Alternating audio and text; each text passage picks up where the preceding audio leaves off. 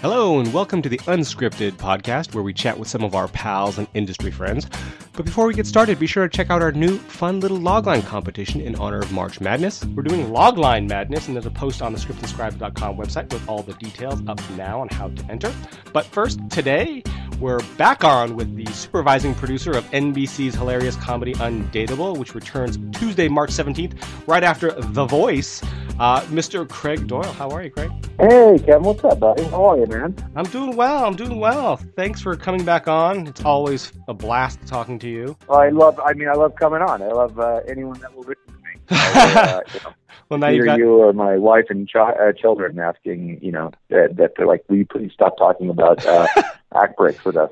And, and it may not be uh, quite as satisfying because you can't see the people listening to the podcast, but know that you know thousands of people are listening to you. So, That's Uh, great. I love that. yeah. Thank God. That's great. I love that. um, so you guys come after The Voice, which is yes, it's pretty wild, man. That's- We're that's actually, huge, right? You know, it's huge. Yeah, I think that one of the things that um, that that changed, you know, uh, from this year to from the last year's season to this year is, is actually the attention that we're getting. I mean, our first season was we did, uh, you know, we did uh, we did 13 episodes, and we they double pumped us, meaning we aired us back to back in the summer, and there was no real promotion. Other couple ads, and I talked. I think I talked about this on some of the other uh, um, times we talked, and Mhm. and you know, and we did really well, and it was like, oh my god, we debuted as the best, you know, one of the best summer comedies in 10 years, as far as you know, critically, we got great strokes, and then also just the numbers were great. So, and we held our number and everything else like that. So we came back now,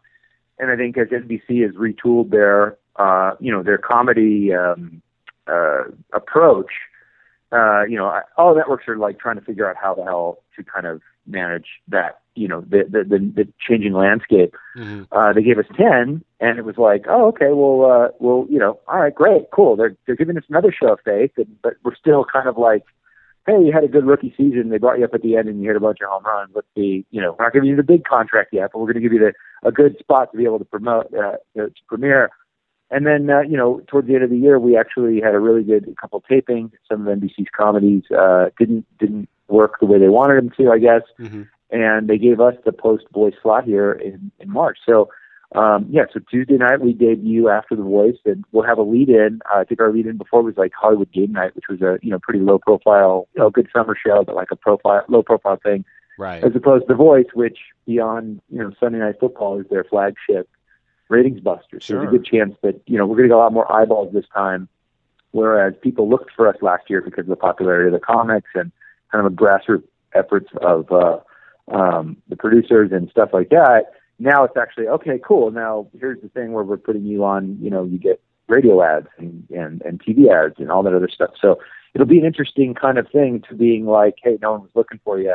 To the point of now, now we're watching you. Can you perform at the same level, if not better, with um, you know, with with the machine, so to speak, behind it. So it's going to be crazy, man. We're we're we're, we're excited. I think we grew as you know, creatively the show got better. We knew, uh, you know, the actors got better. All that, you know, that they, they we found their voices. We got more specific. I think the stories are more interesting, um, and um, you know, the growth of the show continued. So we're excited for everyone to see it and see if this is something that people love as much as we do making it. So Yeah. uh, it's pretty wild, man.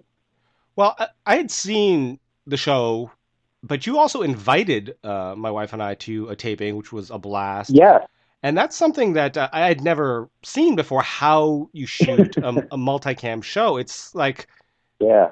chaos. Normally, it, it seems like on on film shoots, it's everyone rushes to get a shot and you shoot it, and then it's like everyone re- regroups. Whereas on on your show, it seemed to be there was it was like a party going on in between takes, in between Yeah. setups. There's there's uh, yeah. there's an MC up in the audience telling jokes and doing contests and music and a DJ and uh, Oh yeah. you know some of the actors come out and do stand up like Chris D'Elia was who's hysterical uh, did a little routine I mean it's it's so much going on in between setups and takes I don't know how you guys can concentrate uh, the actors Yeah, and the writers like- and the crew I mean it's crazy it's like Mardi Gras going Yeah, on in the background while you're trying to set up for the next shot it, yeah, it could be pretty wild. I mean, it's kind of like you know, like if we were doing a single camera show, like Bill Lawrence's other shows, like Scrubs or Cougar Town, or right. You know, you'd have time between setups to do that. You wouldn't have an audience, but like in an audience show, um, one of the things that kind of in the design of it, which you know is not up to me, is Bill and Adam Sztykiel who you know created the show, was the idea of trying to like if you go to the Laugh Factory or the Comedy Store and you see Chris D'Elia or Brent Morin or Rick Glassman, Ron Funches live, Yeah. who are stand-ups on the show, hmm it's an experience because they're so different. Their voices are so different, and Oh, yeah. they're so funny. They're just hilarious, and they work off the crowd. And like Chris's crowd works like unbelievable, and they're just really funny. Kind of, they feed off of that energy. They're very improvisational, uh, uh, improvisationally kind of uh, gifted that way. And um, you know, we even even Chris D'Elia has a uh, his a Netflix stand-up special that's coming out in April, and we went. You know, we all went and saw him tape it uh, at the was it the Wiltern, and you know, the, the I guess the sets between the first set and the second set that they taped together, it's like he even improvised within that and went crazy. So it's like even when he's doing his special and scripted stuff, that you know his material, he's still going rogue, and and it's like all of them do that. So so the thing is, is like you know you have to keep that the audience there, whereas you know some people use. Uh, you know, all the all shows, all multi cameras use an audience warm up and a DJ, and they have, you know, they try to entertain the crowd, keep that going to get the laughs for that live energy. hmm Um, some of them, some of them use the audience so the actors can have them. Uh, we're incredibly reliant on the audience, whereas maybe other shows are kind of like they're they, uh, they're less that. So they might have more formally trained actors, or you know, people that are like they know where the laughs are, they know where that is. They've done multi-camera a million times, they know that kind of stuff. And there's our guys who are used to being in that stand-up environment. They feed off that energy. So Mhm. it's a conscious decision for Bill and Adam to make sure that we try to make it that party atmosphere so that fed into the into the performance and um so we had kind of a unique experience because they're all stand-ups and they're willing to like some stand-ups you know they get to a certain level they're not going to sit there and want to entertain the people and you know they're going to want to learn their lines and Sure. concentrate or be too cool for school these guys are like hey ron you want to talk to him yeah go and he just goes up and does 20 minutes in between setups and costume changes and, and then comes back. So it's a really unique kind of a environment within the multi-camera environment. But, uh, um, but as a writer, you know, you're, it gives you time, but it's also kind of at that point you've done, uh, all the prep, you've, you know, Mhm. you've written a million versions of the script. You have a bunch of different lateral jokes and lateral areas for jokes and things. And, uh, you know, Bill's such an old school guy and a pro guy. It's like, you know, that you have him, kind of uh, cutting the thing in his head and knowing how it's going to play. So when we get to show night, it's kind of re- not relaxation time. It's more like it's more like uh, our, we've already done our game plans. This is how we're going to do it. Let's keep going. You know, Right. so so it's less. You know, if a joke doesn't work, we all kind of run back, circle up, and try to see if we can beat it or come up with a new area, um, find a replacement for it. But uh, um, for the most or get the comics say, hey, this is the area we're in. We we're kind of we're stumped. What do you think? And and they go, oh, why don't I say this? All right, cool, let's go there. So right. it's very collaborative that way, and it's it's very unique. So, um, but yeah, it's wild. It's it's very. It took a while to get used to that, Right. and once you kind of used to it, you're like, God, I wish they all were like this. Because, uh, but you don't have the horses. You know, that's the thing. These guys are so good. You had people that were more uh, less experienced in that, or that wasn't their thing. They were funny, but they're more, you know, more uh, scripted, or they, you know, that kind of stuff is their wheelhouse. Then you wouldn't necessarily be able to get them to improvise and be cuckoo uh, like we do. So pretty, uh, yeah, but it's fun. It's a fun experience. It's necessary. You gotta come to the live show. So it seems um, like it's almost that's what I always tell people. almost this weird combination like it's in between film and theater because you're Yeah, shooting a film technically you know a television show but at the same time you have a Right. live audience you get the interaction it affects you know how the jokes not necessarily how the jokes play but which jokes you can find out immediately which jokes work which jokes don't work Right. you know so and you get the energy from them they get the energy from you so it's really kind of interesting um Yeah, So- you know, like some shows. I mean, I've done a couple pilots uh, with the networks, and I've done a multi-camera, and I did a uh, a hybrid, kind of like How I Met Your Mother, where they don't use an audience; they do block and shoot, and Mhm. you know, they might shoot over two days, and they have sets. It's the same style where you have four cameras uh, looking into the set and, and filming and uh, doing that thing, but it's also um, uh, um, you know, the the the, the audience is uh, they'll laugh. These use la- uh, laugh machine. There's a Oh, guy that actually there's two guys. They have a machine So what they'll do is like, you know, hey, you could have a dead audience one night. I mean, some of these audiences are paid audiences that come in. You, you know, they, they don't know the show. You know, if it's a new show, they don't know it. Like, look, if everybody wants to go to Big Bang, so they're Sure. never looking for audiences because it's a big, you know, show that everybody knows. Um, everybody's going to see Broke Girls. or Everybody wants to go see Mom or The Millers or Mike and Molly. But this show, Undateable, for us, it's like, look, no one knows who we are quite yet. I mean, some people are familiar, definitely, but like, we're not a, we're not a, uh, you know, we're not. Uh, a lot of the audience that came was from people, writers on the staff, or fans of the comics, or you know, we were able to do. But sometimes you get, you know, you can import. uh you, you bring in an audience and they come from people and they're just not into the show. Mhm. You know, they didn't choose to come, so they're there and they're getting, you know, a couple bucks to be there and a free sandwich, and they're just like whatever. So you get this dead audience, and then so when you get the cutback, you're like, wow, we know that's a lot funnier than uh, it came across that night. So there's a guy, a couple guys who have like a patented machine that's kind of like a laughing, so you sweeten it, and you know, in the mix, you'll sweeten a laugh or add some stuff here and there. Mhm. And uh, you know, so some people are like the, the showrunners or the uh, you know, directors are less reliant on if something worked in the audience. Is, oh, this was definitely bigger on show night. It- it- like Bill's very, Bill and Adam are very uh, um, thoughtful about making sure that like this played bigger on show night, uh, then that means it makes the makes the cut. Uh, it's the show night. That, that audience's opinion or their reaction is very, um, it's very important to uh, what they'll decide, and Adam decides what they're going to use, what jokes or what takes we're going to use. So, um, but other shows aren't uh, aren't on that. They're like, well, you look, I can cut this together, and it's going to be, it's going to be, and, and you know, put some sweet in the laugh, so I'll kind of go that way. So, the uh, the audience is huge for us. It's a big thing. So we kind of lean into that. So it's almost kind of like uh, the Seahawks using going to play a home game, it's, or, or the the Chiefs, like the deafening sound. We know that that's an Mhm. asset. It's the thirteenth man or whatever it is they call it. Like we're we're with them, so they're uh, uh, uh, we're, we're, we're we uh, we use it we use it pretty we're pretty reliant on it. Yeah. So- I, I was slightly disappointed. The, the audience was terrific when I was there. I mean, there were a lot of laughs. It was really funny. But I was slightly disappointed because there was no sign. You know how you see uh, on TV oh yeah, shows or old film, applause right? The applause Yeah. sign. I, there was no applause sign. There was nothing to tell us when we should clap and laugh. And but they seem to figure it out. Yeah. No, that is funny I though. think that that's that's a. I mean, that's kind of like they do that a lot with uh with like um, variety shows, like whether it's Kimmel or those. I think that you know, like a talk show.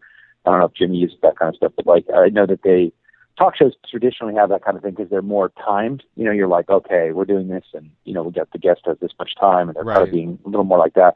But um, but we're uh, we yeah, I guess uh, you know, we just don't do that. I guess it's kind of a throwback thing, but yeah, you kind of. I think the most old school thing is that Adam wanted to make sure that when you come up in from the titles and the show that it says you know undateable film in front of a live studio audience, kind of like how Cheers was said that, and that old school kind of announcement or Taxi was, or you know, you know those old old shows they would say that. So that's so we were trying to get more back to that. That's that's as old school a throwbacky as we get beyond the form of it being a multi-camera. right. Uh, but um, yeah, so it's uh, yeah, they don't have those signs. I haven't, I haven't seen one of those in a long time. Yeah, I, I totally expected to see one, but I didn't. That was funny. Yeah.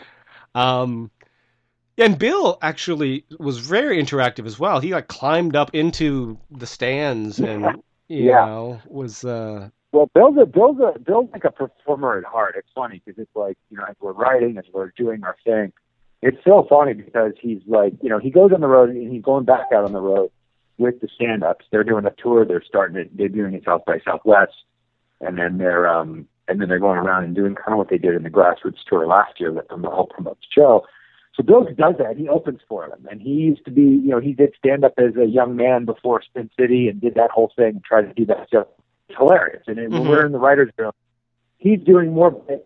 Like a lot of the bits that the guys do, especially for Chris D'Elia's character, because Chris and him, like that personality style and that whole thing, is very much in Bill's wheelhouse. He'll kind of do bits in that whole thing, and it's really funny and he's hilarious. So, so he's going to perform. So I think he loves like that show night. He loves that energy. He loves getting up there, and a lot of people come to see him because they're Scrubs fans, Sure. they're you know um, Cougar Town fans, and they come and you know he's been very uh, open and vocal at the Writers Guild, and he's always you know willing to help people and done certain things. So he's a very accessible guy of the people, and I think that he loves that element. So he gets up there and he kind of he likes to uh, kind of set up the show.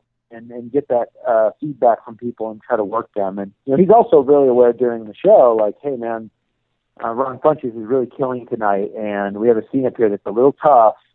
Uh, that we know that the actors got late. That might be tough. Um, Ron's pretty light in that thing. Let's have Ron do stand up in the sets, keep the audience going. So he's Right. thinking about it almost like a maestro in that way too. Of like, oh, okay, uh, you know, these I got to keep them, uh, got to keep them engaged. So he, but he loves it. He loves it, and it's great. Gets up there and tries to make it, uh, make it, make the audience. He knows how important they are, and uh, you know that live audience. So he's he's very uh, conscientious of making sure that uh, uh, he's he's kind of strumming those strings the right way. But uh, yeah, it's funny. He's just he's like a kid and uh, taking shit. He loves it. He gets in there with the comics. They work out bits together.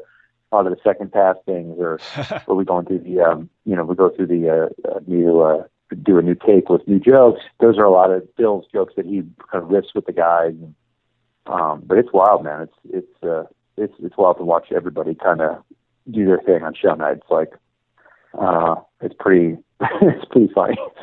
Well, to watch everybody kind of do their thing. before I realized it was Bill, I just saw him climb up into the You're like, who stands hell and, the, and start doing, you know, start telling some jokes. And I'm like, oh, he's pretty funny. I'm like, wait, that's Bill Lawrence. that was really kind of odd to me. I thought he was just because you know there is a an MC up there who's doing jokes and stuff. Um, and you had Right, some right, stand-up right. co- comics come out, you know, either cast member. I think one of them wasn't a cast member, but you know, different Uh-huh. warm-up guys or you know, cast members who were Right, stand-up comedians. yeah. So I just assumed that he was a stand-up comedian. So I looked closely. I'm like, wait a minute, that's Bill Lawrence. So I thought that was funny because he was actually really good. Yeah, I, I don't think uh, you know Chuck Lorre is that isn't his thing. I don't think he would do that. I don't know if Michael Patrick King or if uh, you know uh, Bruce Helford or any of those guys are in that kind of a style, or they would that would be their their move to do. But that's definitely Bill's. That that's his style, and he loves that stuff. So he was very, you know, he loves getting up there. That's totally funny. Just like, hey, who's this millionaire walking, climbing over the rail? Do we need to run? Do we go for next year? But yeah, it's uh, yeah, he's he loves it, man. It's so fun. He, it's fun to watch him up there because he just uh, he uh, you know I think uh, you know uh, he's a performer at heart, and there's there's little episodes of Scrubs and, and Cougar Town where he's you know done it. You know they you always have show creators or some writer or whatever will do some kind of cameo when you're later in the season and whatever. But he he's got a feeling he's always been really funny. So uh, he's a he's a big good. He's so funny. Right. Yeah. now you guys are back Tuesday, March 17th, which actually I think we're gonna post this on Tuesday, March 17th. So you're probably hearing it, Sweet, that's great. and you probably Well, should not be listening to this. You should be watching Undateable. But Yeah, Um, watch it and listen, and then uh, you know, uh, you know, uh, get people who are get people who have Nielsen boxes to Yeah. watch it. If you have a Nielsen box, this isn't an open. This is a, gen, a generic uh, solicitation to you. That's not a solicitation. solicitation, illegal solicitation to you. right, We'd love it if you watch the show with a ton of people. yeah. So everyone watch the show, that. but especially you Nielsen families, please watch it. And uh, Please watch it. Yeah, immediately. We'd love it. Yeah, um, right. when do you find? At You, Payola, we just would implore you to. um, you haven't. So you're gonna air uh, after Yeah. Voice. How soon after do you find out uh, about another season, season three? Uh, well, yeah. The, the, thing is, is with multi-camera nowadays, it's it's a lot different than the way it used to be. Um, you know, uh, in, in, as as in the old days, they would let something grow for a while. I mean, you hear same stories of Seinfeld being kind of a summer bomb, and then it, just, it kind of found its legs, and they just kept it on the air, and, and they Mhm. kind of find an audience, and then it starts to blow up. That's a very common thing you'd hear hear, uh, you know, back uh, years ago, and, and nowadays it's just not the it's just not the not the case. I mean, they, it's it's because it's almost kind of like how our news cycles have turned into 48 hours or whatever hmm kind of our attention spans for theater or for for uh, for TV shows and and and you know theatrical you know whether you know movies used to play for a year remember like Right. I remember watching Star Wars as a kid you'd go to the theater and you'd go and see it again and it would be a couple months later like let's go see Star Wars again Right. because it was in the same theater you know TV show gets a chance now it's kind of like hey if you don't perform right away uh you better start going heading towards the door it's kind of like it, it it's pretty brutal so hmm uh, just too much competition on, on the dial and on the you know on the iPad and whatever it may be. So uh, we should know relatively quick. I mean, hopefully, you know, last year we were off the off the you know radars, so to speak, and now with having NBC behind us and being very you know a lot of promotion and a lot of um, you know a lot of plugs within the voice and using the voice to draft off of you know the lead in. Uh, we we're hoping to get you know a good a good sampling, a great number on the on a premiere, and then hopefully hold that for a few weeks. And if I think if we hold it for the first three, hold it or stay near that at, an acceptable, you know, acceptable. Uh, um, uh, acceptable loss, so to speak, of, of, of rating points or maybe even a growth. Like Empire went crazy, like mm-hmm. it went big and then it just got bigger. It's like that's a, such a specific kind of like such a phenomenon, and then everybody's like, how do we get the next Empire? We're hoping that that's the thing that happens with Undateable. They're like, hey, how do we get Undateable? but um, well, I mean, I think the way uh, the way it will work is that we'll get a number um, off that number depending on the next the two to three weeks after that how we do uh, if we retain that, uh, if we lose a lot, if we gain some, that will all take a, uh, into account with uh, NBC's decision making as they make their decisions for the fall here in mid-May. So we will know. We'll have a good idea with it by the by I would think the first or second week of April. So that would have been three to four airings. We'll kind of have there'll be a pattern that's discernible by then by the powers that be, where they could say, all right, cool, this is it. And then then the other factors that that play into that are um, their current development slate is a lot of multi-camera things they could pair it with. It kind of starts to get the scheduling. They could, you know, some shows are like, all right, cool, this is doing. It doesn't cost a lot of money for that rating point, even though that rating point is a huge rating point compared to the other networks. You know, it doesn't have to win its time slot to get a renewal, but if it holds its own in a certain thing, they, you know, they go, okay, cool, we can put another show behind that, and we can do a big, you know, make it a make it a big um, uh, make it a big thing. So and and you know the networks uh, the networks have been making a push to try to go back to multi-camera comedy because of their cost effectiveness. Mm-hmm. Uh, you know, it, they cost less money to make as opposed to like a show like Parks and Rec or like Brooklyn Nine Nine or something. Right. So you know that rating point, uh, a, a comparable rating point between a multi-camera and a single camera might be a huge factor where uh, they go, well, that one costs a lot less to make than the other one. Um, you know, so there's there's there's a lot of factors that go into it, but the, this is a long answer to uh, the short answer would be that we should know within the first three to four weeks how it looks, and then you know they could they could pick us up early. They could just wait. They could uh, um, you know they could make up their minds early that hey guys, it's time to go look for new jobs, right. and uh, and and start going that way too. So uh, yeah, it's a stressful, crazy thing, but it's kind of like you know. Um, you know, it's ironic that it's right around March Madness. It's kind of feels like the tournament March Madness. You do this whole a lot of work to get there and it could be one game and out, you know, right. or you play two games and out or three games and out or like, hey, we win the whole thing. So, um, it's, uh, it's, uh, it should be like that. So we'll see, man. It, it'll be, uh, it'll be, you know, and, and upfronts for your listeners who don't know that is when the, um, the networks, uh, networks being, you know, CBS, NBC, ABC, Fox, like kind of the broadcast networks, not the cable networks so much uh, they go to New York and they do the the uh, chairman of com of entertainment for that um, for that uh, network will go in front of all the the advertisers and the advertising companies and whatever, show them kind of a sizzle reel of what they're programming with the idea of raising money to get in and uh, and raise money for advertising dollars. So uh, they have to make up their mind what they're shooting. You know, the pilots are shooting now. They're shooting and they'll be delivered in you know in April and they'll make up their minds right before uh, that day. And when they do that, they kind of, uh, you know, you if you're a creator, you did a pilot. Let's say that they order ten pilots in comedy. You start to hear, if, hey, we're going to be on the schedule. We're going to be in mid-season, you know, in the mid-season schedule, like Undateable was, or we're going to be in the fall schedule, which is like the premier thing to do, uh, or the thing you really want to do. And uh, uh, you go from there. So we're hoping to get you know some good news. Um, you know, have a good inclination as to how the future's going to play out before that. But um, uh, you never know; it could be a game time decision. So you never know. Pretty right. wild. Now, is there a different? I don't want to say quota in terms of ratings, but is there a different number that they look for for a fall right. show versus a mid-season replacement show? Absolutely. Absolutely. That I mean, there's definitely you know, look, I mean, it, it all comes down to money, as it all does. Mm. Um, you know, this upfront thing that'll happen in May is to get people to kind of buy in on the premium. You know, like you're buying in ahead before this thing becomes a big hit. So like right. they would have shown Empire at that time and said, okay, cool, you can get in at X amount of dollars. Well, now that Empire is a bona fide monster hit, to try to get back in on Empire and get your, you know, your Apple iWatch commercial or whatever, it's going to cost a lot more. Right. So a lot of times what you're doing is buying kind of on on futures, hoping that those shows end up hitting, or hey, we're going to buy a whole media package. We're Target, and we want to buy a whole media package of, of ads and, and promotion and product placement and stuff into NBC.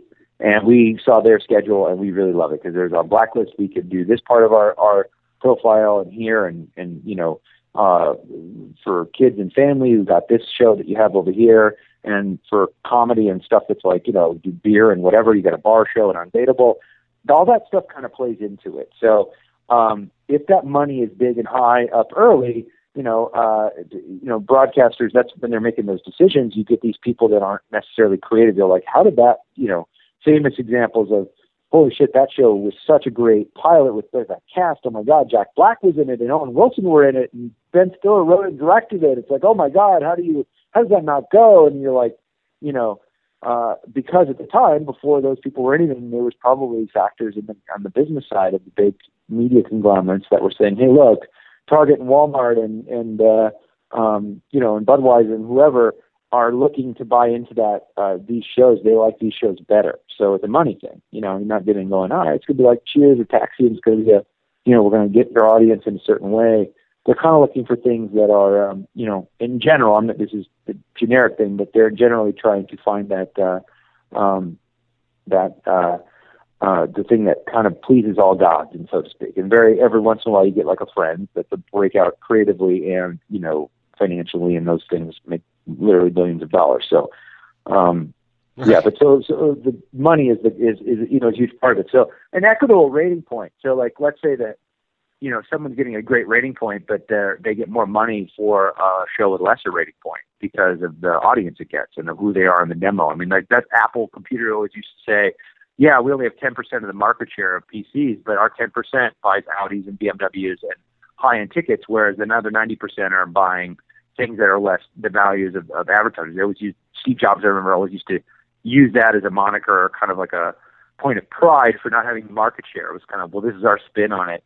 So you could say the same thing with a with a show, I would think, because the rating point you could say, well, look, this one costs less money, and the advertisers that we get are more lucrative or bigger whales than the ones that the one that's maybe getting a better rating, but is maybe more niche audience that they go, okay, cool.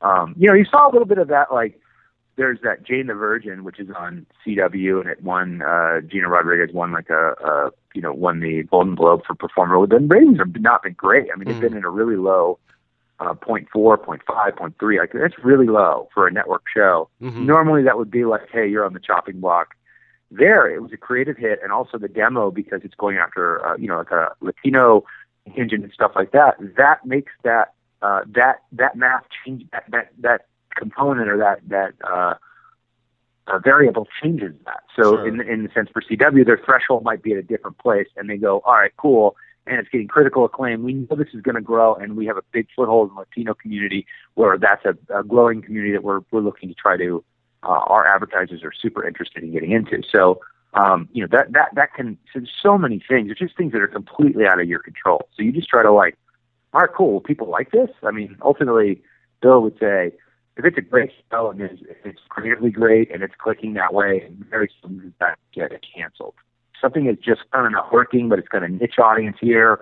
People love it, but it doesn't do a lot of money. It's like, you know, the community is a is a show that has a, a, a you know a, a ravenous audience. They're very loyal and very huge. And Dan Harmon, you know, got a huge following. Well, that show never was like at the same level as like Seinfeld or Frasier or something like that as far as on the ratings. But um, the quality was dictated that it would, you know, keep getting chances and doing things like that because it had such a rapid following uh, and an interesting demo that uh, that that tickled the, you know, the uh, itches for the um, networks and the, and the studios. So. Mm-hmm um, it's uh, yeah, that part is just stuff just mind boggles me. I pretend like I know what I'm talking about and say a lot of words about it, but I, you know, at the end of the day, I don't know. Shit, it's so crazy. No, I mean they all definitely play into it. Having worked in marketing myself, they all act. Yeah. Absolute di- points are not necessarily equal. Demographics play right. a huge role in Right. You know, and prestige, winning Emmys or being nominated, like the Golden Globe win, I'm sure helped as well, especially for, oh, CW. You know. Yeah. Um, oh, yeah. I mean, the same way that you mentioned, like you know that that uh, um, you know with uh, trans uh, the was it Amazon uh, show with oh my god, I'm uh, trans transgender is that it? What's, what's oh god, I'm oh uh, that, that now I now I, I can't just think blanked of on the name of the show, and it's great. But like that, like for that, it was like the Jeffrey Campbell show. It's like that. uh Transparent.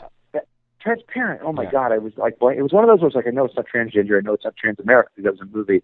But Right. transparent, that is such a huge thing for Yeah. Amazon that puts them on the map, and they're like, Mhm. oh my god, people are going to now launch that Amazon app on their iPads or on their smart TVs and go, all right, what's going on here? Because I heard this show's great. Yeah. But that exposure is just massive. So, um, you know, in the same in the same way that it's like you're you're you're looking for a you know for, for on a network level, something like Jane the Virgin gets that kind of accolade. It definitely makes that you know that you know that the footsteps are coming. You know that there's going to be people on their way. Right. So you know, you, on the come, you're going, all right, cool. This is gonna we could start building off of this, and we have a star that we're really excited about, and who has a you know a lot of uh, um, you know critical acclaim and, and a big following in that way. So um, yeah, that that that's hugely important to them. Yeah, and for talking about demographics, the CW doesn't get near the ratings as you know the, the other big networks, but Right. they have that niche, that young demographic, Yeah, because you know the Right. shows that they do, the 90210s and the the Flash and Arrow. and all- Right. yeah, they, they they have, have, a very like a young demographic. Right. It's a very specific kind of a thing. So within that, their their their uh, um, you know their methodology as far as programming whatever might be a little different uh, than you know probably a lot different than it is on the other networks. You know that's probably more comparable would be an ABC Family or one of these other networks that does like young adult style kind of shows. You Right. know, like that like uh, Secret Life of American Teenager or whatever those kind of things, or or you know MTV even went after it with the Oscar and stuff like that. So they know that it's kind of like young people, beautiful, young beautiful people, whether Right. it's Vampire Diaries or whatever. But you probably wouldn't see that kind of a show necessarily on CBS, or because they're more of a different, you know, different demo kind of. And the other thing that, as far as ratings is, as, is, is you know, as it's kind of been explained to me, it's also the is the Twitter stuff. It's like, is the show trending? Is are people talking about it? Because hmm Nielsen's trying to get into, and uh, Nielsen's trying to get into more of that kind of tracking to do more of a giant, um, you know, uh, having ratings not just be on the Nielsen, is that you have these these you know everybody's everybody's doing two screens. Everyone's like watching a show while they're on their phone. Mm-hmm. Everybody's tweeting while they're watching, you know, while they're watching The Voice or whatever. They're tweeting that, and the networks are desperately trying to get a hold of that. And and and also the you know the ratings powers and the measurement bureaus as they are, they're trying to tap into that too. So if you sit there and go, all right, cool. Nielsen families aren't necessarily watching this show, but it's being it's trending it, it, and it's got tweets about it are super high.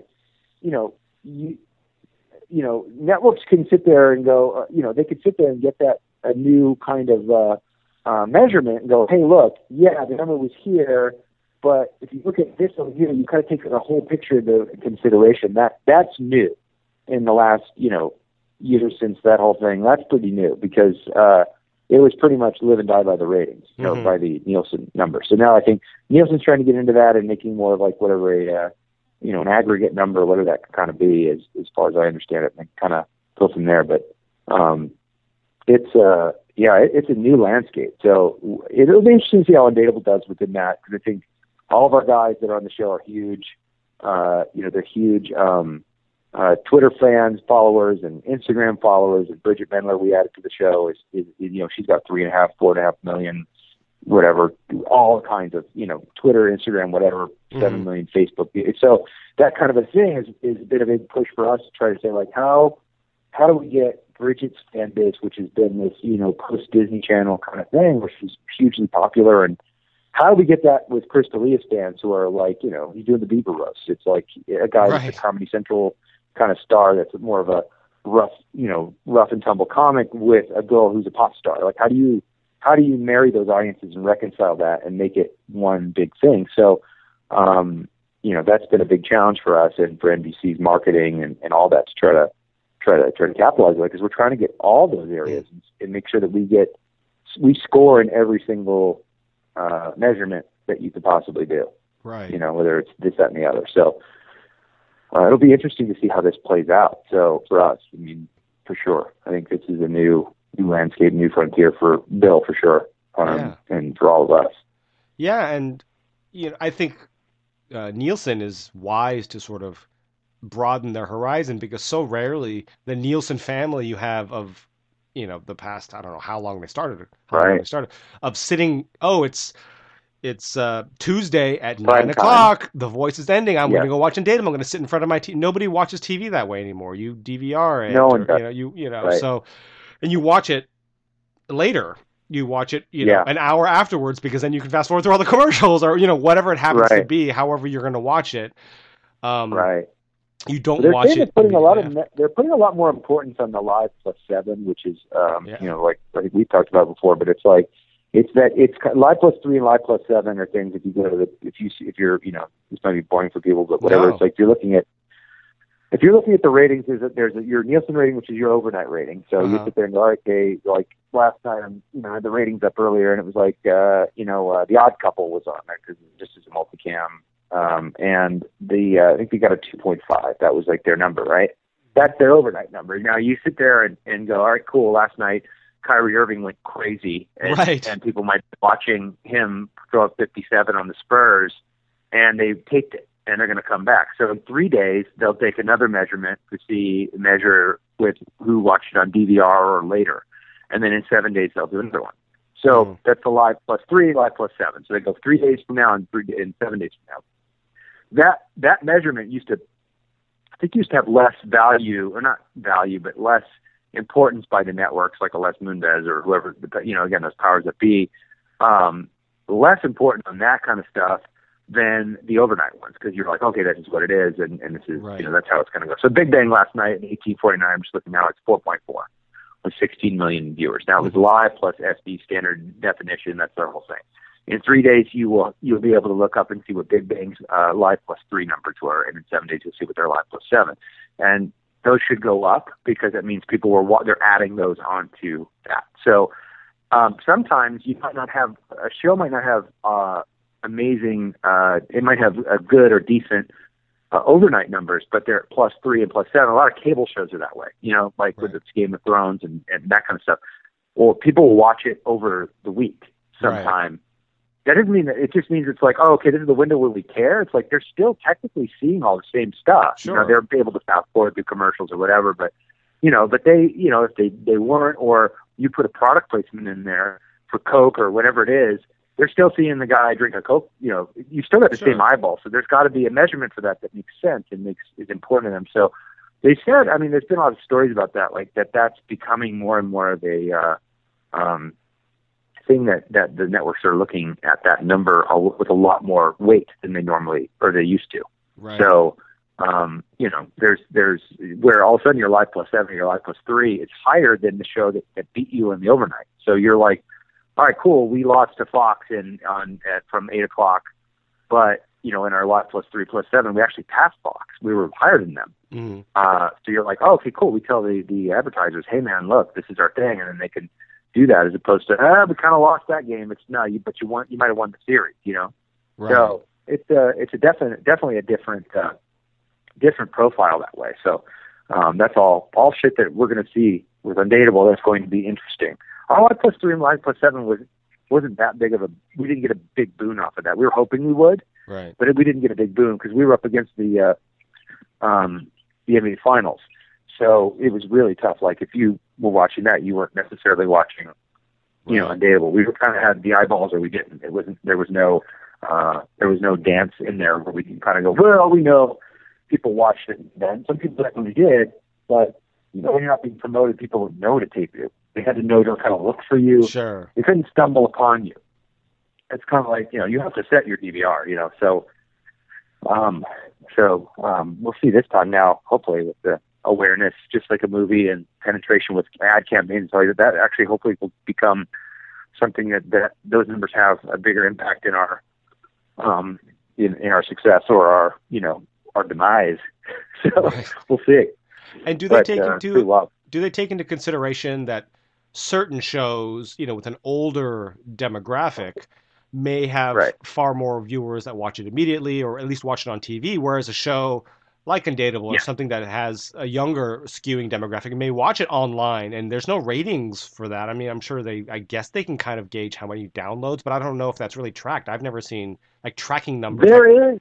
I think there is. I don't think it's something like Nielsen where you can go on uh, a website like TV by the numbers right. or one of those and pull that up. I think they definitely have those kind of things. I think Nielsen, if you have a subscription to Nielsen, you probably pull those things. Right. And when I worked in advertising, we definitely did. There was nothing like this. There was no Twitter. There was no real internet kind of a thing. Right. Um, where there was that. It was all Nielsen. We, you know, I was a buyer for. I bought local, you know, local markets and whatever for like mostly like cartoons and kids programming and it was like you use you live and died by a printed Nielsen book. That was it. And Right. then you had a printed radio, you know, um Arbitron book and that was it. So if you were buying radio and then you're like, well, that you know, that drive time half hour in, you know, uh Wilkes-Barre, Wilkes-Barre, Pennsylvania, it Right. does this and that's what you're buy. It's like that's your cost per and what you spent on a commercial or what you were going to charge or whatever it was going to be now it's kind of you could start using these, you know, make aggregates of all this stuff and try to figure out some kind of a thing. But I, I don't know. It's it's wild because like you know CBS, like to your point earlier, it's like CBS is always considered like the you know the uh, a network for older demographics. Sure. So you sit there and likewise, you know, last night they Big Bang and, and The Odd Couple and um, Elementary, those kind of shows win big in those things because people are watching them live. Whereas Right. a show like 30 Rock or maybe Brooklyn Nine Nine or now Last Man on Earth, people might not watch that. That's aimed not towards my parents or people of that era where they were used to like you were saying, sit down at eight o'clock and saying, all right, we're watching the next two hours and we'll watch the news at 10 and then we'll Right. watch Johnny Carson in bed. And it's like, that's just not the way it is anymore. Right. You know, even, you know, a late night hosts like Jimmy Kimmel, you know, I didn't watch last night's thing live. I watched the internet feed of President Obama on there and his mean Yeah. tweets, and you watch Jimmy Kimmel or Jimmy Fallon do. You watch him do his rap battles. You watch, uh, you know, Letterman have a guest or a musical guest. You're kind of watching in segments, and it's kind of like you're watching him online the next day. So they're definitely tracking those things. Yeah, yeah, yeah. Um, so, so I know that they're doing that. I think it's again, it's kind of like in the same way that you could, if you were a car dealer, you go, look, we're a luxury car. These, this is the demographic. We don't care if we have rock, you know, uh, we're gonna put a Who song on because the Who is the, is the big band when the people who bought our car were Right. 18 and they're, you know, as opposed to okay, it's a, you know, it's a it's a Hyundai, it's a smaller Hyundai, you know, it's going after high school and college kids. It's gonna look, you know, they're gonna put, you know, more current music and stuff like that. So you, you rate them differently or measure things differently as you kind of do that. And, and networks are no different, even though they all kind of share. You know, I'm sure CBS would love to have Empire, so would NBC Right. even if that wasn't in their plans. They would all love to steal that the same way that, you know, I'm sure, you know, uh, uh, Ford would have loved to have the Prius.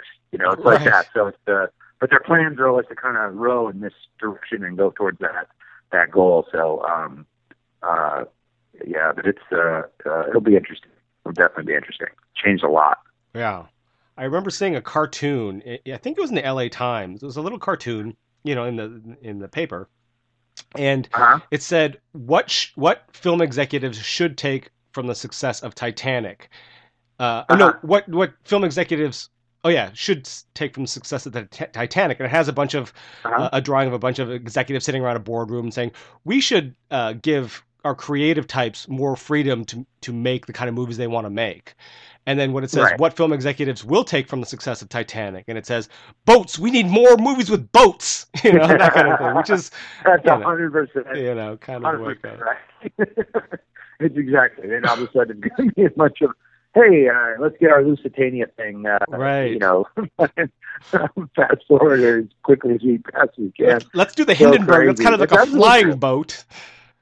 Yeah, let's Yeah. do. Yeah, yeah, exactly, exactly. let's do. Yeah. Oh man, let's redo the Poseidon Adventure. Let's redo the. It's like Right. so funny to kind of see that kind of a thing. It's like. You know, uh, you know, like the, the Annabelle movie hits, and everybody's like, "Let's do creepy period horror." you know, Right. that's looking, you know, it's like Hammer films and stuff. And then if you're like, oh, great, you know, where the Millers hit, let's all do, you know, or, or let's see, uh, Horrible Bosses, the first one hits.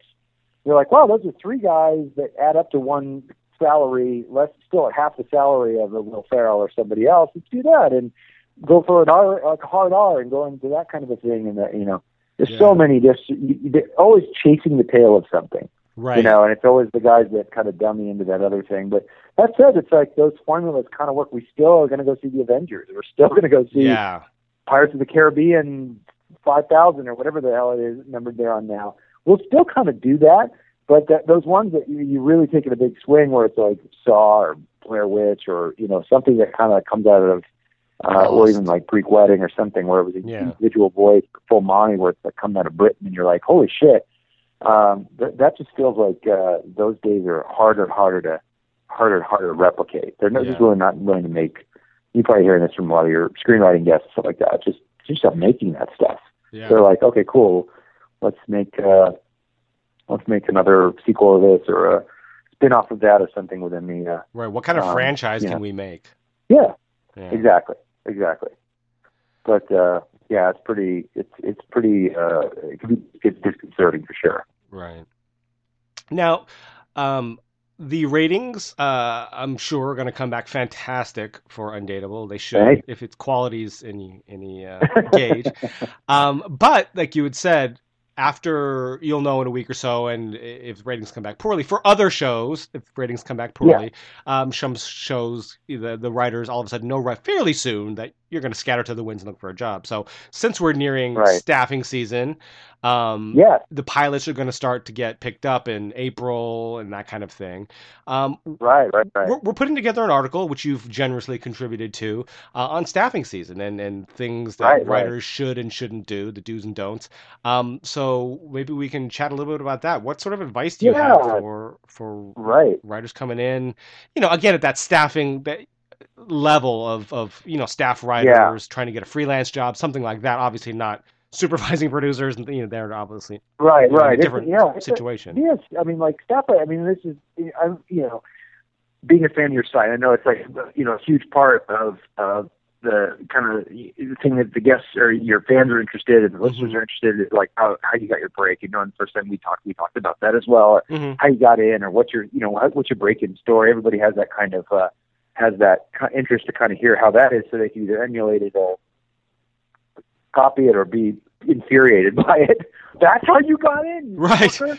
So it's like, so, uh, but but in general, like this is how this is how the season will look like, kind of for me. And then you know what we can do is like kind of like kind of kick off of that.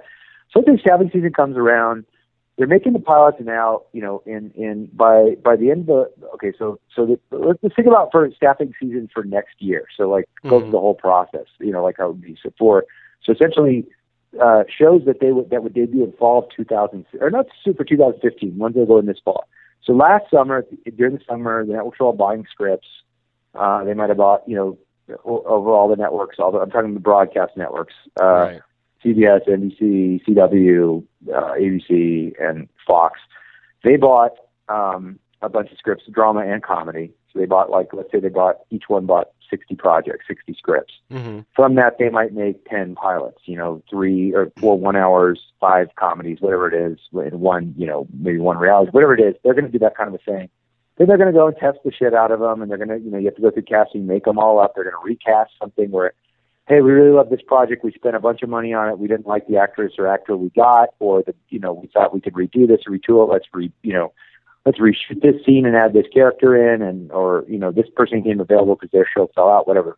So right now they're making there's a scramble for casting. They're making pilots right now for for dramas for one you know for one hour dramas one hour dramedies you know half hour comedies whatever it may be single camera multi camera so what'll happen right now is while, during that process uh, it's kind of like uh, where in film, like it's a feature, they do a roundtable and you get paid. And in TV, it's kind of a, a wink, wink, bro, bro. It's like helping your buddy move, kind of a thing. Right. So as you're doing the week of production for uh, that week, you know, while you're technically in production, uh, you're going to do your table read. You'll do a rewrite after your table read. You're going to do a rewrite, or you do a rewrite before your table read. You'll do a rewrite after your table read. You'll do a network or studio run through, producers run through. You do a rewrite, meaning that they'll put up the show in front of your um, uh, the producers, and then you make a rewrite, see what's not working. Then you do the studio, you'll get notes, you'll do another rewrite, and then you'll do your network one, which is another big rewrite. So you're going to rewrite it several times, and the rewrites could be extensive, where you're doing page ones. They could be very, you know, somewhere in the middle, and they could also be very light, where you're just beating jokes, having extra jokes. So, like kind of like Undateable, what you saw, Kevin, which is like, Mhm. you know, hey, that was funny. We got that on a laugh in the first pass. Let's see, let's try this a bit. We can get a bigger laugh with this, or hey, that shit the bed. Let's here's something different. Let's do this. Um, so you might the rewrites could be like, hey, we just need extra jokes or whatever. Some Mhm. it's usually somewhere in between. Um, during that time, everybody it's kind of almost like a it's like a freelance audition process. Usually, the showrunner, the producer, or creator they're calling up friends. They're saying, "Hey, I worked with you on this show over here. I worked with you on Blackish. I worked with you on Everybody Loves Raymond. Come help me one night. Like, go, come to the table, read, hear it, and I'd love to hear it. And help me do the read. So almost like you put together a uh, an impromptu staff to Mhm. address what you're going to go through. You can have people of all levels. You could have, hey, this guy you stand up. I think is really funny. He's great for jokes. I hear, here's someone I've never met before. Who my agent said he's really funny, and I should know him. Uh, here's someone that um, they uh, I I reached out to because I'm a fan of, and I think they'd be great. Mm-hmm. So all of a sudden, you get in, put in these rooms where you're, um, almost like a like an impromptu writer's room, and you're helping out. So you went to the table read, you saw what worked and what didn't work. You go back and they order dinner, and you guys talk about it and pitch jokes and help through. And that's like almost like a little bit of an audition for you as a writer. Didn't know that creator. That guy goes, "Hey, that guy's really funny. He got a bunch of jokes. That was he was really helpful. Or he really analyzed the problem well. Or God, that guy won't shut the fuck up. I don't. I could not spend that much time with him." Right. or that guy's uh, that guy's really or that that, woman is hilarious and the two of them are really funny together. That they would be really really great for. Uh, they really wrote this character really well. So as let's say then that show gets ordered, you're going back through. You're doing those with every rewrite group. So you you know you do a new room the next night, new room next night, new room next night. All different, same people sometimes, sometimes all different people, sometimes a mix of same and different, right? mm-hmm. Um, does that make sense? Like all that kind of stuff. Yeah, yeah. So you're doing every night. You're kind of inviting different people, different friends. The studio might say, "Hey, this is a writer that was in our diversity program that we think is really great. He's probably not even on your radar or on your agent's radar. He's not even represented. Uh, I think they'd be great. You see, you meet them and you go, God damn, they're awesome. So that's that's really cool. Right. So you're meeting new people, whatever. So a lot of times you're using your friends, but there are, you know, there's kind of like seats for the bench for other people. And I think if you're a young writer and you can get one of those seats, whether you know just recently got represented or you're hip pocketed by an agent and they represent the writer who created, you know, who's doing this pilot, and you read it and you said, "Hey, I read um, uh, Kevin's pilot and it's fantastic, and I know they're shooting it. Is there any way I can help out?" And he'll say, "Let me ask." So that your agent would maybe call get call you, say, "Hey, I got a fun writer over here. It's great." And tell, you might say, "Yeah, you know, I have a lot of people. Uh, can they come? You know, tomorrow night after the studio one? All right, great. You meet them. They're there. They're really helpful. You go, all right, cool. If this show goes and they order episodes, there are ten or there are thirteen for the fall. That guy's on my radar, Mhm. right? A lot of ways, you know, you're trying to get that. That you know, there's a bunch of different ways that that can go. So helping out on pilots is one big way. So this is a long way of saying like helping out on pilots. There's, those are really hard spots to get because again, everyone uses their friends. They don't have a lot of time. This isn't, you know, they're worried about getting their pilot on there. They're not worried about making sure everybody's happy. If Right. They, you know, hey, I said no to this person. I just want whoever's going to help me the most so I can get my show on the air. Right. So, but if you get one of those spots, you got you're you're on display, and not only for the showrunner, the other people that are there. mm-hmm. It might be a co-executive producer that's on Blackish, that's on your show, that's there to help out, that you worked on another show with, and he's watching you, and you're there, and you guys really vibe, right? Yeah. Mm-hmm. He goes back to Blackish. They have a staff writer open. Hey, I met this guy on a table. He's really funny. Yeah. I met this woman. She was hilarious. We're looking for you know whatever.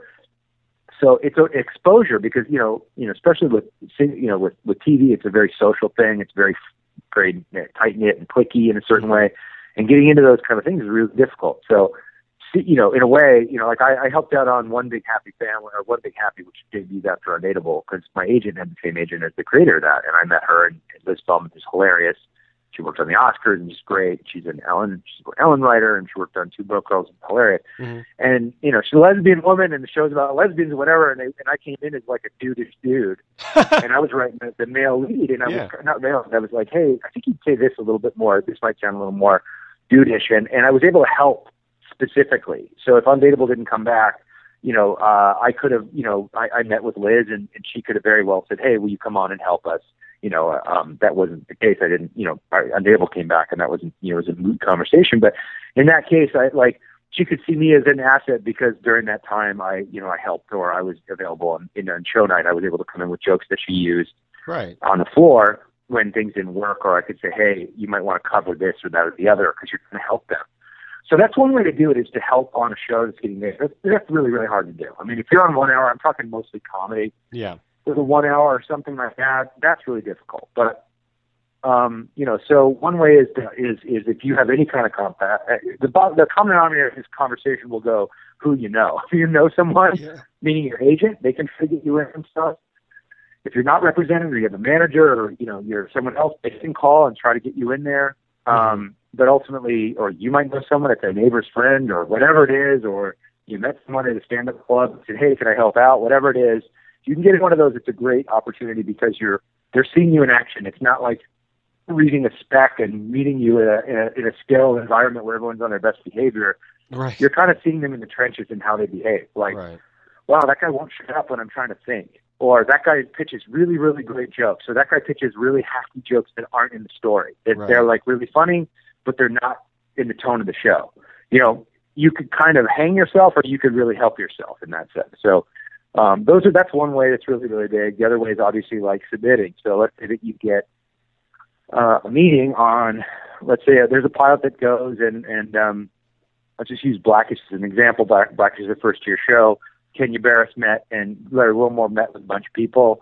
They had their friends who they were going to offer. There were people who were on deals with the studio that they were given, you know, that they wouldn't have to pay for because the studio's already paying for them. Right. But they, let's say that they had five staffing slots for two staff writers, two middle level. You know, they're given almost like it's like a fantasy football roster. You right. get an amount of money and you you use that you could use all upper levels and use have a few people on staff but they're all people who are really experienced and, and have you know a very you know they cost this much money right or you could have like an undateable because they cut our budget in success which is you know always kind of a funny thing that they do right.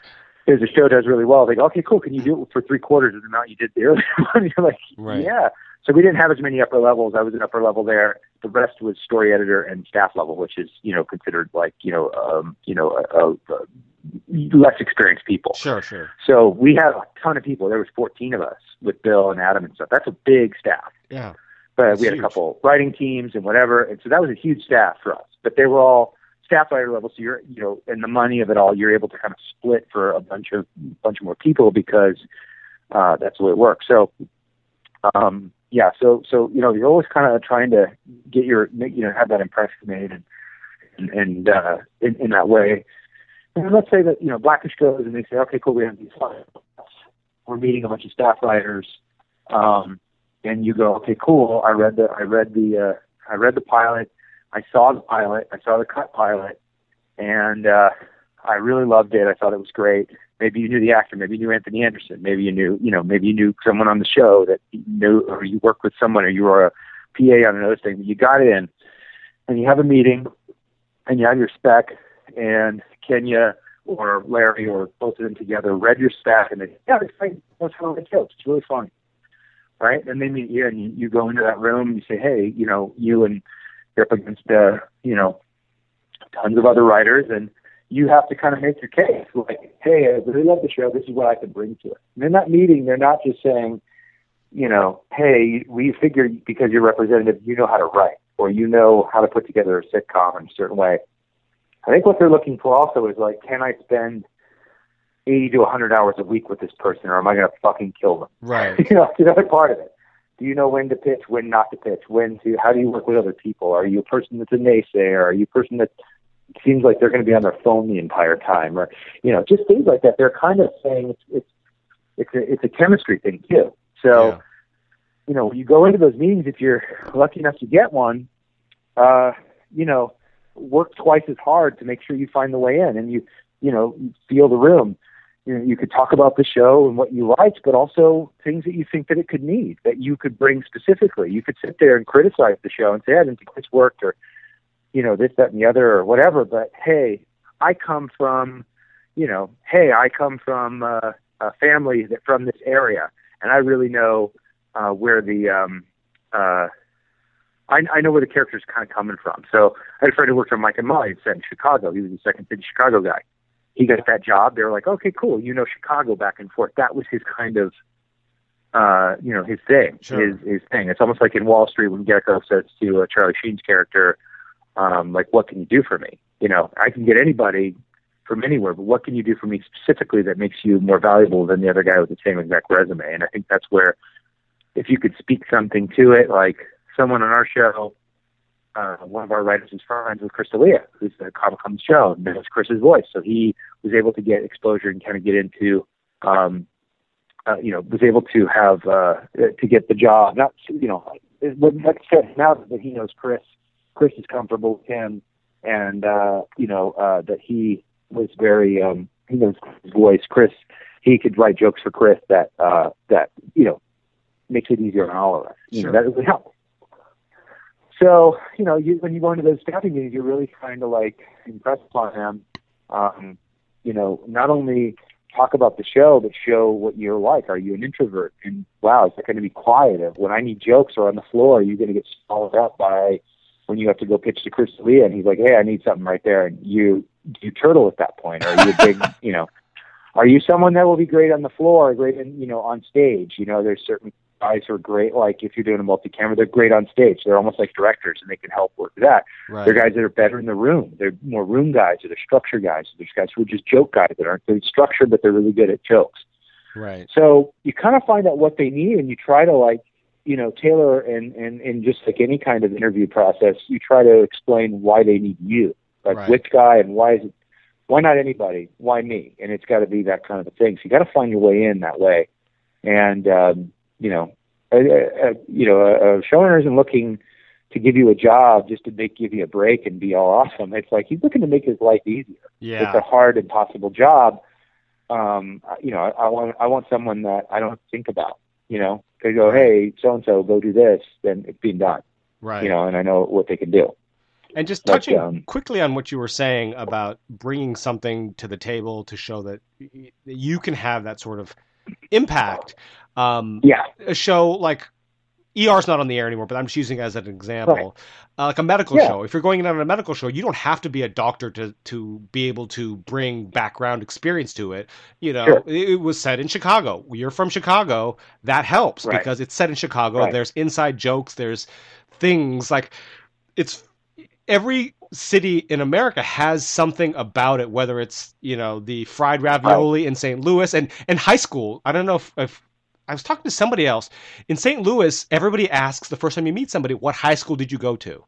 In St. Louis, Right. everybody asks that. There's little things like that that you Yeah. don't realize being from a city, but when you go to another city, it's it stands out, and every city has Oh, something of like that. So things like that you can bring to it.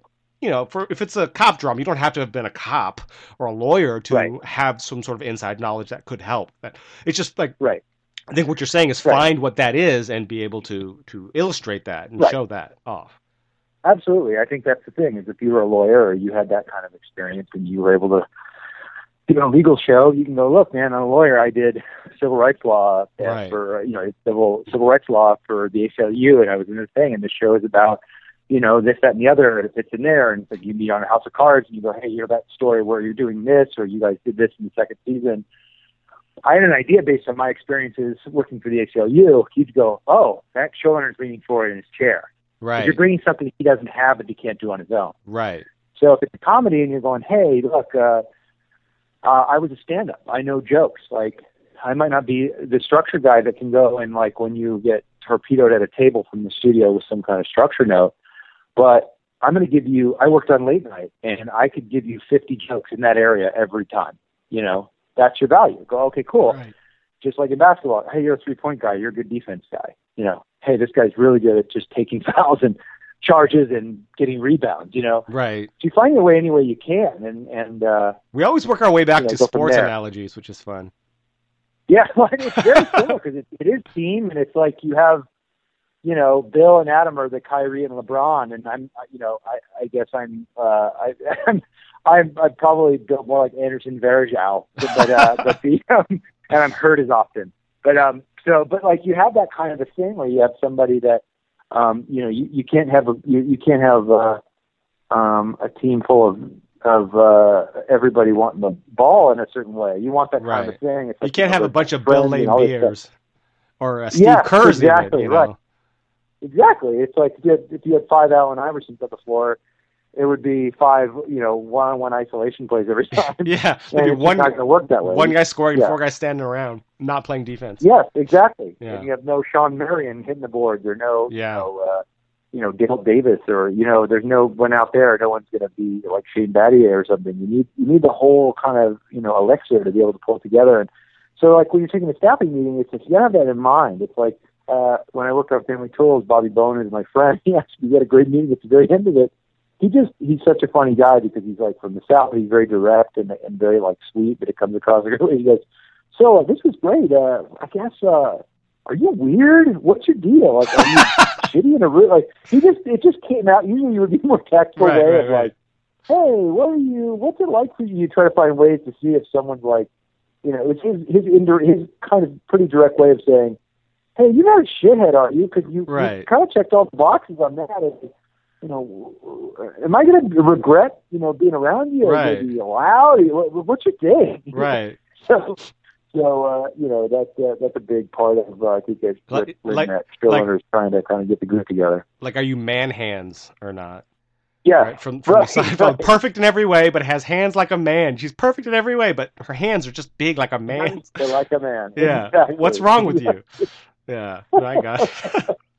So it's exactly that's. I mean, that's what it is. So, you know, and I think that like you know, one of the things you'd ask me too, and is is with specs. It's like, um, you know, when I read a spec from a writer, I don't know if he really wrote it or she really wrote it, or how much. You know, if, if they were a staff writer on another show, right. I knew it was rewritten by the room, and Sure. I don't know which jokes are yours. I don't know what your writer's draft looked like. Like when I gave you an outline, did you execute it that way, or you know, if it's a spec, you know, um, some people are really great at doing, you know, copying, or they had a bunch of friends and helped them, and they didn't do any of the jokes, and you go, "Wow, this is an awesome spec." You get in the room, like, "Where's the guy who wrote that spec?" Well, it might have been a bunch of people, so you know, it could. You never know. So it's like you want the um, you know, sometimes it's good to have specs in different arenas, and and that what what what showrunners are looking for in specs can change. So years ago, you, think the bottom line is you want it to stand out. So like for years, everybody had a Simpsons spec, everyone had a Family Guy spec, everyone had a Thirty Rock spec, uh, Office, uh, Curb Your Enthusiasm, all these specs on on all these things. It's like eighty percent of your submissions are going to have that in there. Well, it's Yeah. going to be hard to stand out in that because you just start getting snowblind to uh, any differences. You're like, okay, cool, I'm reading, you know, this, that, and the other. Wow, the jokes are funny here and here. It's harder to stand out. So sometimes people will go, all right, cool, I'm going to go back and do a modern version of Welcome Back Kotter and do like, okay, cool, I'm going to write a Welcome Back Kotter spec. That sounds awesome. And you're like, what? But you're writing like the Sweat Hogs, but you're doing a modern, ver- you know, like, and that that makes me, as I have a pack of submissions on my desk and I'm Yeah. reading, go, hey, I'm going to read that. You know, Yeah. that gets me there, and oh, guy took a big swing, and I like that. You know, you're rewarded for boldness and all that Sure. stuff. Um, but that also might show that you don't know what the fuck you're doing. You go, wow, that's, I still don't know, but it, it Yeah. might be worth a meeting. This guy's weird. Yeah. Oh, this woman's nuts. So, um, you know, so a lot of times you want to have one of a show that's already on the air, a multi-camera show. So you might want to write like, you know, a, a, a you know, if it's Big Bang, you have your Big Bang spec. So if a multi-camera show is available, they could say, all right, cool, can you write multi-camera? Uh, they read that spec. If it's a single camera show like Brooklyn Nine-Nine or Mo- Modern Family, you have a modern fam or a single camera spec that you go, okay, cool, it's a 30 Rock spec or it's a, you know, um, uh, you know, it's a married on FX or always sunny. Yeah, that kind of a thing. So you have something like that in your arsenal, and then maybe an animated spec because there's so many animated shows. Archer's big, you know. Adult Swim has a ton of shows that are, you know, Robot Chicken, that kind of stuff that you do where you have animated stuff.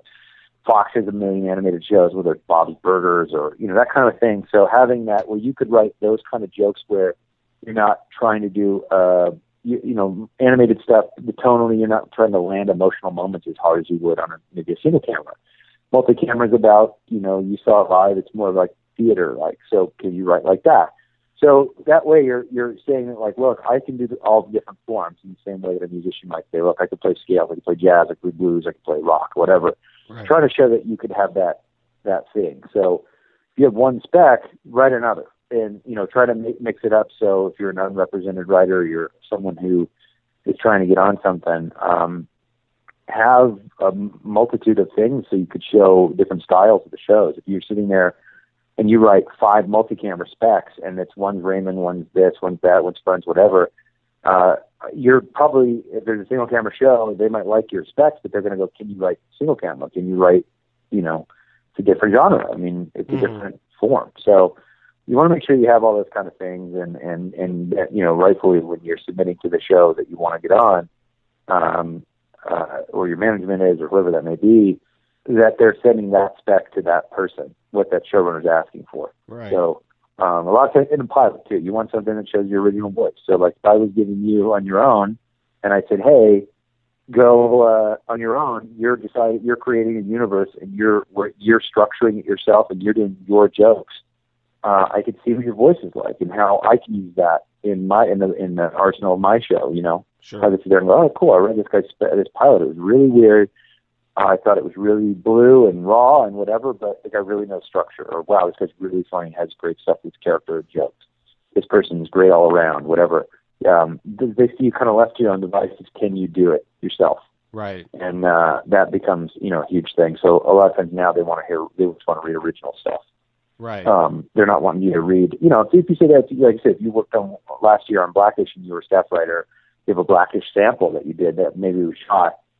Uh, showrunners sometimes won't necessarily want to read that because they know it's gone through a process and everyone's touched it. They still don't might not be able to get a good sense of you.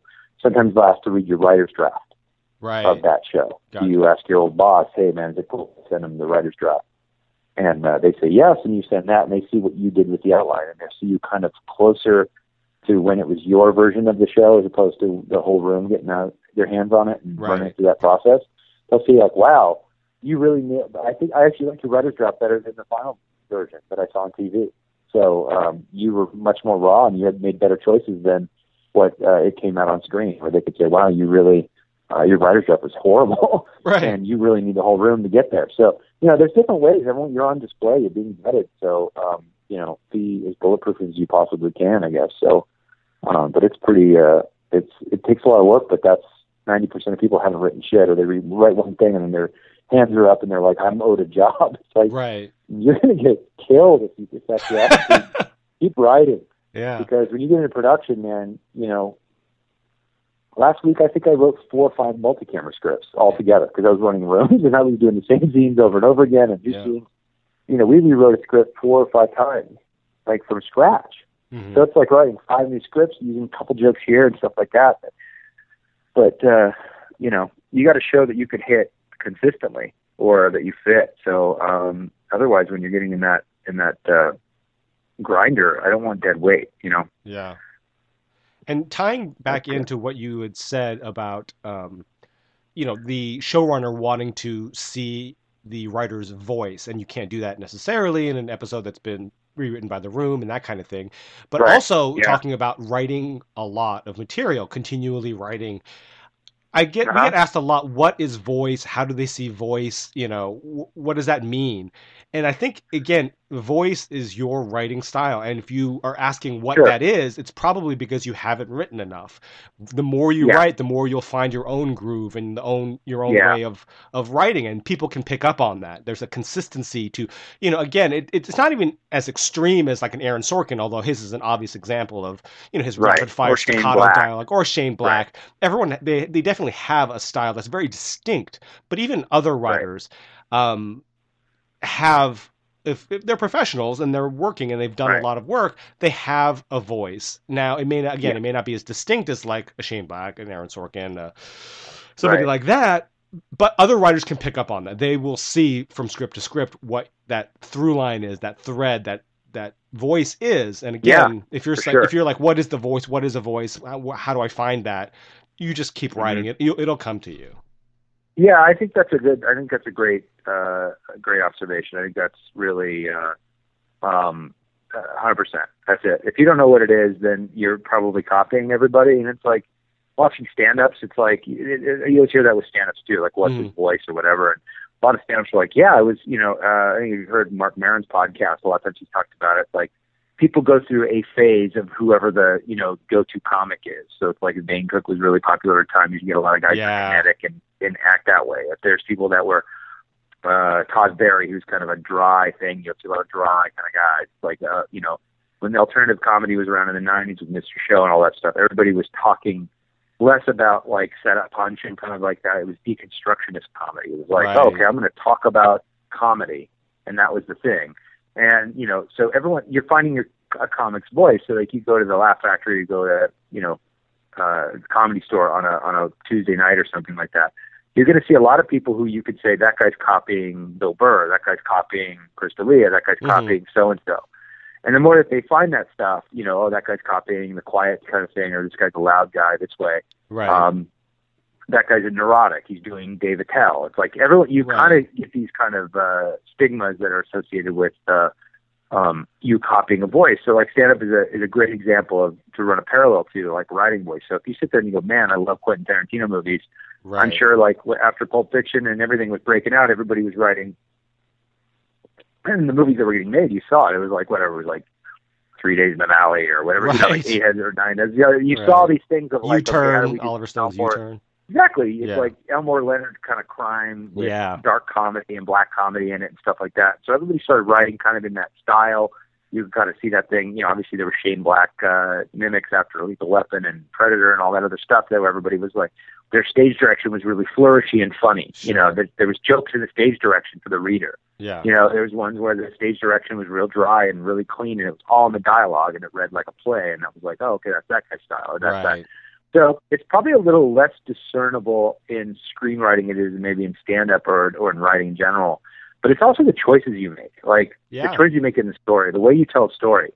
Uh, are you interesting with time? Are you great with way that you cut around it? Do you do is it like, wow, it's starting at the end of the story in that classic form of like Right. a like a it's a boulevard, like I'm showing or or you know, like a, a Billy Wilder style of like, okay, cool, there's a murder at the beginning, how did this happen? And you're kind of doing a Rashomon thing and you're piecing it together a certain way, or it's like do you are, is your thing you know like Neil Blomkamp is Blomkamp it's like is it kind of like doing this modern realistic sci-fi that's not too far from the future Right. it feels like maybe it's 20 to 50 years away With some moral, with some like- moral lesson in there.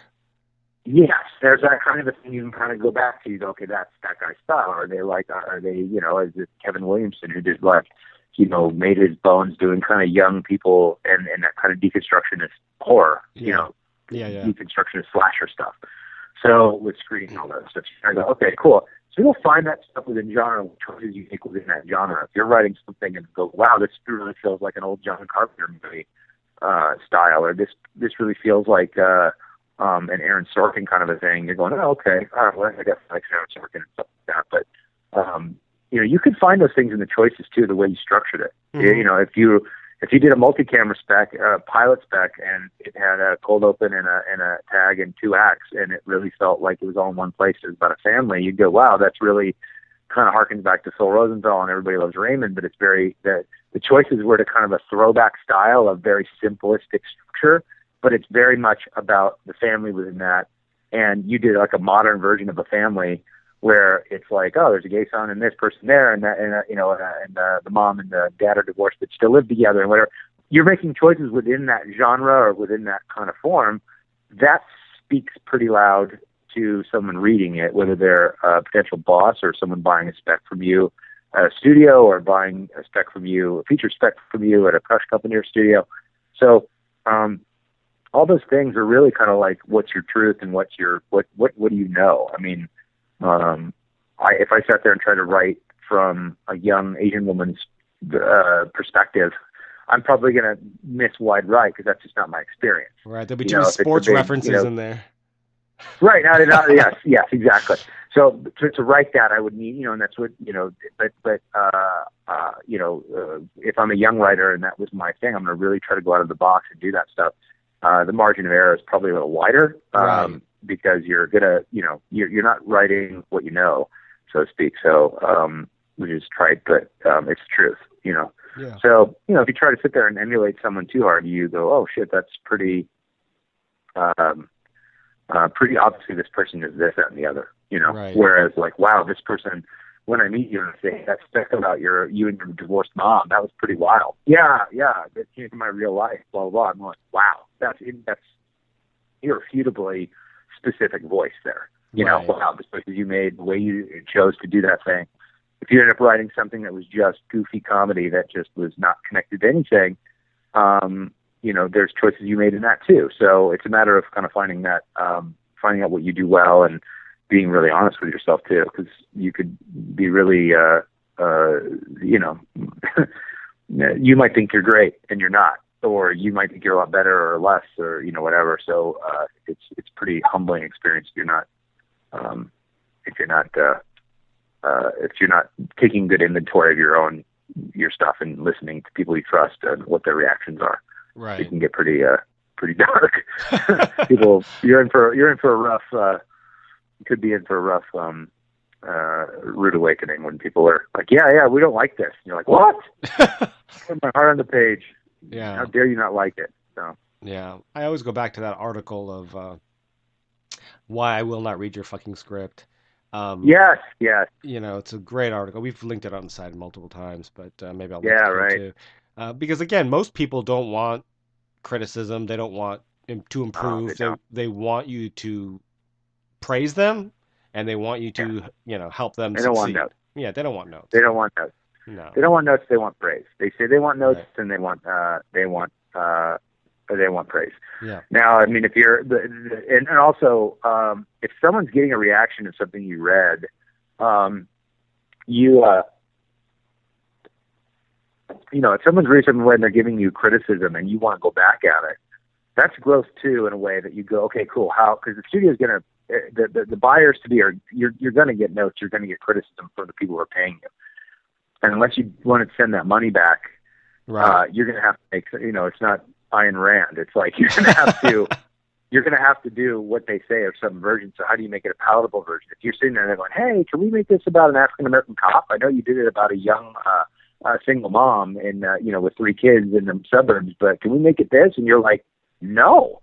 You better be able to defend it in a very, you know, cogent kind of uh, way of being able to be very clear. So if someone sits there, and the worst kind of notes to get from someone and uh, this might be a little bit of a tangent, is ones where they're like, I would do this and I would do that. That's like the worst. Don't say that. This is what I did. hmm Help me make the choices I did better. You know, because that's like I'm not doing your version of it. You know, the best notes from a friend would be like, Hey, I think you were trying to go for this. I think it might be more effective uh, if it was like that, If if there was something like that. I think you were going for that. I think this is a better way of doing that. I didn't understand this. You know, as opposed to, Hey, instead of this guy, why didn't you say this? It's like, well, that's what you did. You like that in your spec. Right. This is what I'm doing in mine. So, uh, you know, you're going to get those kind of notes and how you kind of deal with that and how you implement that and, and do that. I think that that's going to be, uh, that could be, uh, growth as well, but it also could be, um, super frustrating, uh, uh, to get someone to, uh, ask you to read something, you spend the time, and then you're just like, okay, cool. You just wanted me to tell you that it's awesome, and it's not. Right. Uh, I didn't feel that way. This is feels like I spent a lot of my time making you feel good. Right. I, I, and not that I don't want to make people feel good, but uh, uh, come on. yeah. I mean, it's it's Yeah. it's a business. It's not. yeah, exactly. Right. Right. Um. Uh, Well, we talked about uh covered a lot of grounds today. We covered staffing season. I think so. Got I'm Yeah, sorry. we- I hope I was important. No, it's great. We covered ratings, which I think is helpful too.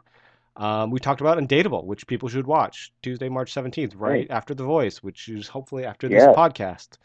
Um, Yeah. So definitely watch uh, Undateable. And talking about voices, you know, Ron Funches is such a funny stand up comic. Is there going to be a bunch of Yes. Ron Funches type stand up comedians coming after that? Because that's, There is a lot. He's I so mean, unique. he's so unique because of. He, I mean, he's a whole experience. If you Yeah. haven't seen him, you know, he's uh, he he looks like no one.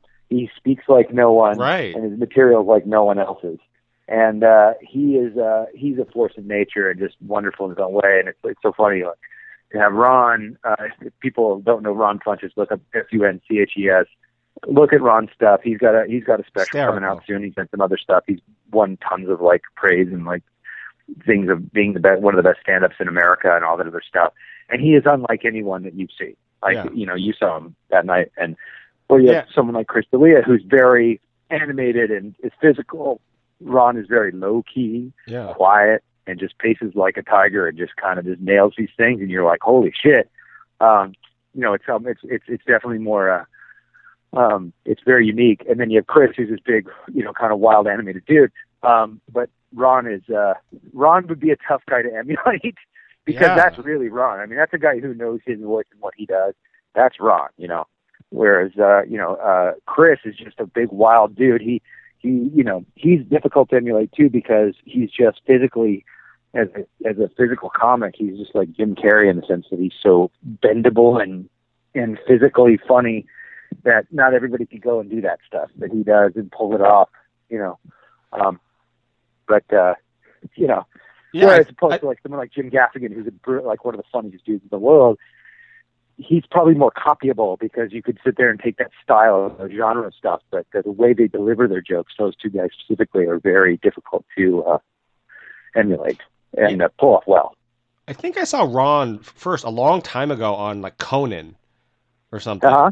And then when I first saw Yeah, Deadpool, I'm like, was, that's yeah. the guy from Conan. Because me and my wife Yeah, thought he was right. so funny. I think it was Conan or Ellen or Yeah. or you know Jimmy Yeah, Fallon, somebody like. he's yeah for He's sure. He's been on. Uh, he's a favorite of a lot of. He's a comics comic, but he's also really accessible too. It's it's like uh, he's he's uh, you know blowing up and doing some. uh He's unreal, like unreal popularity. It's like he's starting to. Uh, you know, went from being kind of like, oh, that's a comics comic to someone that's becoming a people's comic just by exposure and stuff. You just see that. It's just gradual over time and, and uh, couldn't be a better guy. It was his birthday yesterday, so Oh, I would. uh He's the best, and I love that guy. He's just and the sweetest guy you would ever meet. You could ever meet, and just just generous and sweet. And it's just like, you know, it would be ironic if a guy who's that nice and comes across so sweet and likable on stage was a dick, and he's just not that guy. right. He's exactly who you see. He's just Yeah. super honest, super sincere. Well, that's cool. And, uh,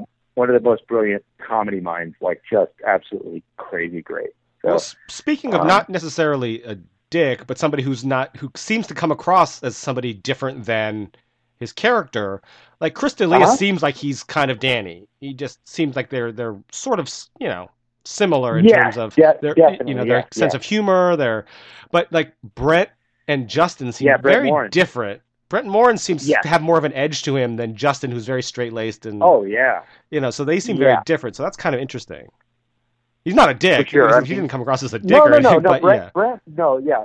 That, I mean, Danny, the Danny character that Chris D'Elia plays, is a self. His growth in the series is a, he's a self-centered dude who would never have a long-term relationship because uh, he's like a cheetah. He's all personality in front. There's no. It's all sizzle, no steak kind of a thing. And he wants the steak. You know, that's his thing. He wants to be that guy, but he can't. You know, he just can't get there because he can't get out of his own way. But he's learning with the help of his friends and stuff like that that this is what he kind of wants. And um, Chris in real life is the nicest guy, funny as shit, nonstop, you know, nonstop working. Like this guy works so hard on what he does. He's out every night performing. He'll be doing the Justin Bieber roast at the end of this month, hmm and uh, which I hope uh, I know he's going to kill on that, and it just gets him more and more into the stratosphere. He is like he's a version of Danny. I mean, we make Danny pretty dumb, kind of like a little bit of a Fonzie, kind of like Right. in that sense. Like he can do do some stuff. We've definitely there's times where the network's like, yeah, I don't think he's that dumb, but but Chris enjoys it and he plays it so well. Right. But yeah, he's definitely like, you know, Chris is a ladies' man. He likes ladies love Chris, and he definitely the lots his wardrobe. That's how he looks. You know, it's a lot of that kind of a thing. There's a lot probably closer. Danny's closer to Chris than definitely uh, Brent Morin in the other league is to the Justin character who plays kind of a buttoned-up theater camp nerd kind of a guy, more Right. the Felix to the Oscar. Um, Brent is in real life is again what these guys. uh, There's not a person on the show in the cast, especially who's not uh, the great. They're just the sweetest, most kind, awesome people. So there's no like secret things here where I'm going to say like, yeah, that guy's really a dick on. They're not. They're really great.